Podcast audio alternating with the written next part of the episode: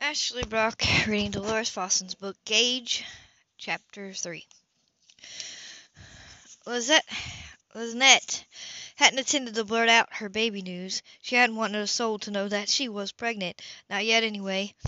But she could allow she couldn't allow this man to use a tranquilizer or any other drug on her. This early stage of her pregnancy, she had no idea what kind of damage it could do to her unborn child. It might even cause her to miscarry. The man glared at her, um, and Lynette didn't know why her baby news would cause him to react this way, nor did she care. She was tired of fighting, tired of this man, and she tired and tired of the entire situation of a hit man in danger. If he was so determined to get her to safety, then Lynette was going to cooperate. Well, maybe. If she got a chance to escape again, she would take it in a heartbeat, but she couldn't do that if it meant further risk to her baby. Didn't? She reminded him when he just stood there gawking at her. He tripped the sensor, remember? That means he'll be here any minute. He shook his head as if to clear it and caught onto her arm again. Yeah. Yeah, that was his only explanation for his extreme reaction about her pregnancy. It certainly didn't mesh with the smart mouth cockiness that he'd shown her up to this point, unless he was planning on doing something or taking her somewhere that wouldn't be safe for a pregnant woman. Of course, a hitman wouldn't be safe either. Come on, he finally snarled. The return of the Shirley tone was actually a relief, sort of, but it was more of a relief when he caught on to her arm again. For a moment Lynette thought that they might start running. After all, hitmen on their tails warranted running, but he kept the pace at a light jog as they slogged through their way through the mud and grass. Maybe he was being considerate now that he knew she was pregnant, or maybe things weren't as urgent as she thought. The slash of light changed her mind about the lack of urgency and robbed Lynette of what little breath she'd managed to keep. Headlights, no, no doubt belonging to Denton's vehicle. Well, they were Denton's headlights, all right. If this mouthy intruder had told her the truth, Lynette couldn't be sure about him. Something definitely wasn't right, but she didn't know what. Still, if he wanted her dead, he could have managed that before she ever woke up. Not exactly a comforting thought. The headlights of the approaching vehicle suddenly went dark, causing her heart to pound even harder. Her intruder had no reaction, not even slightly tensed muscles, and she could tell that because he practically had her in a bear hug as they jogged. Denton's out of his car, the man mumbled. Lynette had no idea how he knew that, especially since they were a good twenty yards from the house, and even farther from the road. Added to that, it was still pitch dark, but then there was another light, a tiny streak, that had the man mumbling some profanity. He has a flashlight, he whispered, and he yanked her behind the nearest tree. He positioned her so that the front of her body was against the towering pecan. He pressed himself against her back, and he was big enough that he created a shield of sorts. They waited there, the seconds crawling by, with her heartbeat crashing into her ears and the rain swiping at them with each gust of wind. The man, her self-proclaimed protector, kept his gun ready and aimed, the barrel sticking out just slightly from the tree trunk. If Denton, it's Denton all right he whispered. Lynette tried to blink the rain from her eyes so she could pick through the darkness and see what had made the muscles in her protector's chest and arm turn to iron.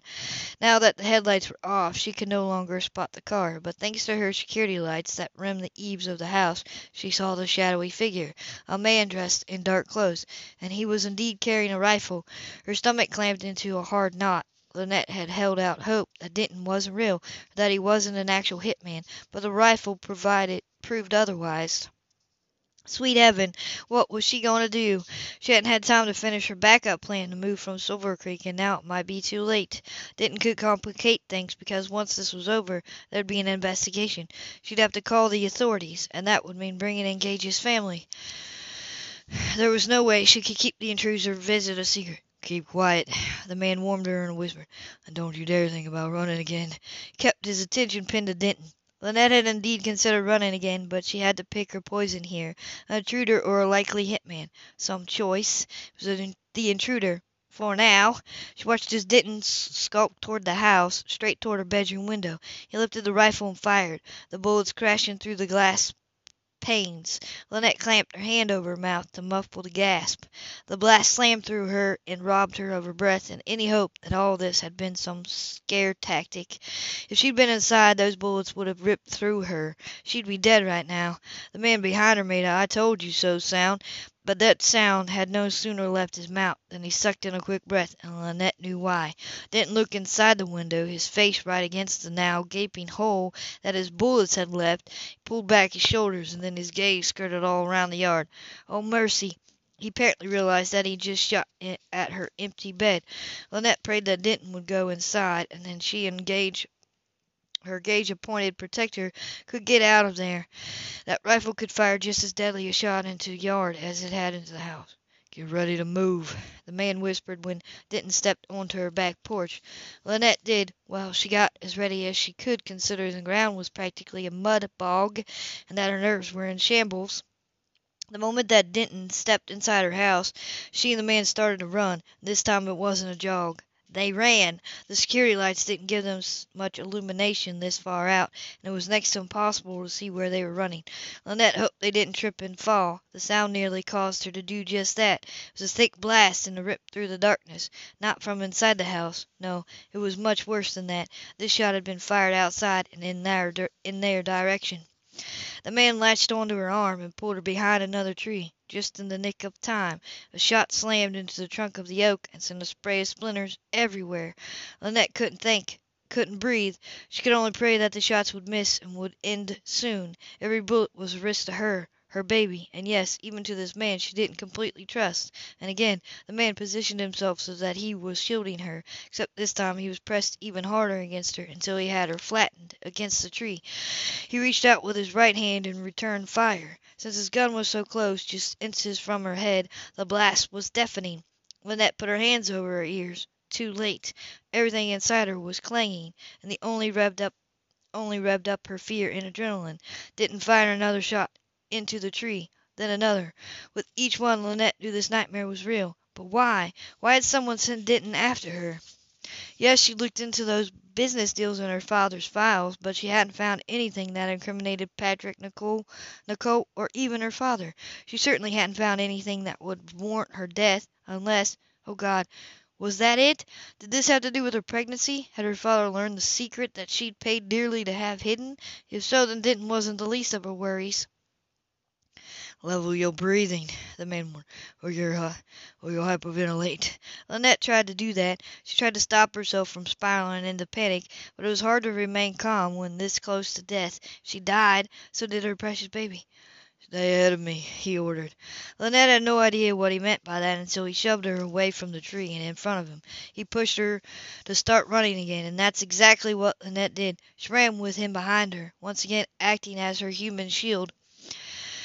Gage must have somehow convinced this guy to risk taking a bullet for her. But why? Why had Gage thought of her safety during his last moment on Earth? Later, that was something she wanted to know. This man would tell her, that is. So far, he'd been short on explanations and long on details that anyone could have learned. But Lynette had to know. Had Gage somehow managed to forgive her during those last moments of his life? Was this man the proof of that forgiveness. If Gage had managed that, it would ease her immediate grief, but it might help with it wouldn't ease her immediate grief, but it might help with other things. She slid her hand over her stomach. Another shot. Lynette braced herself for one of them to be hit, but this shot also slammed into the tree. Her rescuer had no doubt planned it that way because he kept them weaving in and out of the clump, clump of trees, using them in his body to keep her out of the path of Denton's bullets. "Watch out for the ditch," he reminded her. Good thing, too, because Lynette had forgotten about it, though she'd walked near it dozens of times. Falling at this point could be a fatal mistake. They leaped over the foot-wide ditch and kept running. Too bad the shots kept coming their way. "Denton will have to reload soon," he let her know, "and then he'll run after us." That didn't help keep her breathing level. Lynette didn't want to believe him, but unfortunately he'd been right about everything so far. Maybe when this was done, and they were safely out of here, he would tell her more right things, like how she could stop this from happening again. Just like that, the shots stopped. Apparently it was reloading time, and Lynette and the man automatically sped up, going from a jog to a sprint. She was thankful that she was in good shape, and that the irony was, just the day before she asked her doctor if it was okay to continue jogging. He'd given her the green light. However, her obstetrician certainly wouldn't recommend her running for her life to dodge a hail of bullets. The man shoved aside some long hanging cinder branches and pulled her into the dense shrubs and underbrush at the edge of her property line. Though it was late September, everything was in full leaf and the foliage scratched and slapped at her, still she felt safer here than out in the open. Well, she felt safer until the shots started again, and yes, Denton was indeed following them. These shots were closer than the others had been. They broke through the wall of thick shrubs, and Lynette spotted the dark waters of the creek cooling around the rock and sandbanks. She also spotted the dark colored SUV. It was parked on a narrow dirt road, exactly where the man had said it would be. Another truth in his favor. But they didn't head toward the SUV. Much to her surprise, he latched onto her arm and practically dragged her into a clump of hackberries. Lynette was about to remind him that the idea was for them to get the heck out of there, but he put his mouth right against her ear. "Denton's too close to us for us to escape," he whispered. He positioned them side by side so that he had a good angle to view the dirt road and the SUV. "If I start the engine, he'll hear it." Lynette shook her head. "But you could drive out of here fast." In fact, she was going to insist on it. The farther and faster away from Denton the better. The road's too straight for that. Denton could, and will, disable the SUV by shooting out the tires, and then we'd be forced to get out while he still has a rifle trained on us. That sounded, well, logical. Something she didn't want to hear right now. Lynette didn't want logic. She wanted to get out of there and away from the assassin trying to kill her. Kill them. Just wait, he added in the same hoarse whisper. If Denton comes this way, I'll see him. He paused so long that drew gaze up to him. "I'd prefer him alive, so you can tell me the name of the scumbag who hired him?" Yes, Lynette hadn't considered hadn't considered that, but it was something she needed to know. That was the first step in stopping this and keeping her baby safe. Safe, but would Denton tell them? Maybe this man pressed him, and Lynette didn't care how hard he pressed. She didn't care if he beat Denton to within an inch of his life. She had to know what had brought all this down on her. So they sat and waited, with her breath racing, her heart pounding, and the fear overwhelming. She had to get out of this alive. Because the hackberry trees were choked together, they actually created an umbrella of sorts, and they got a reprieve from the rain. His Stetson helped, too, because she was tucked partially beneath its brim. Still desperate, still despite the trees and her trench coat, she was soaked to the bone because she hadn't taken the time to button up. Maybe it was the chill and the adrenaline, but Lynette's teeth started to chatter.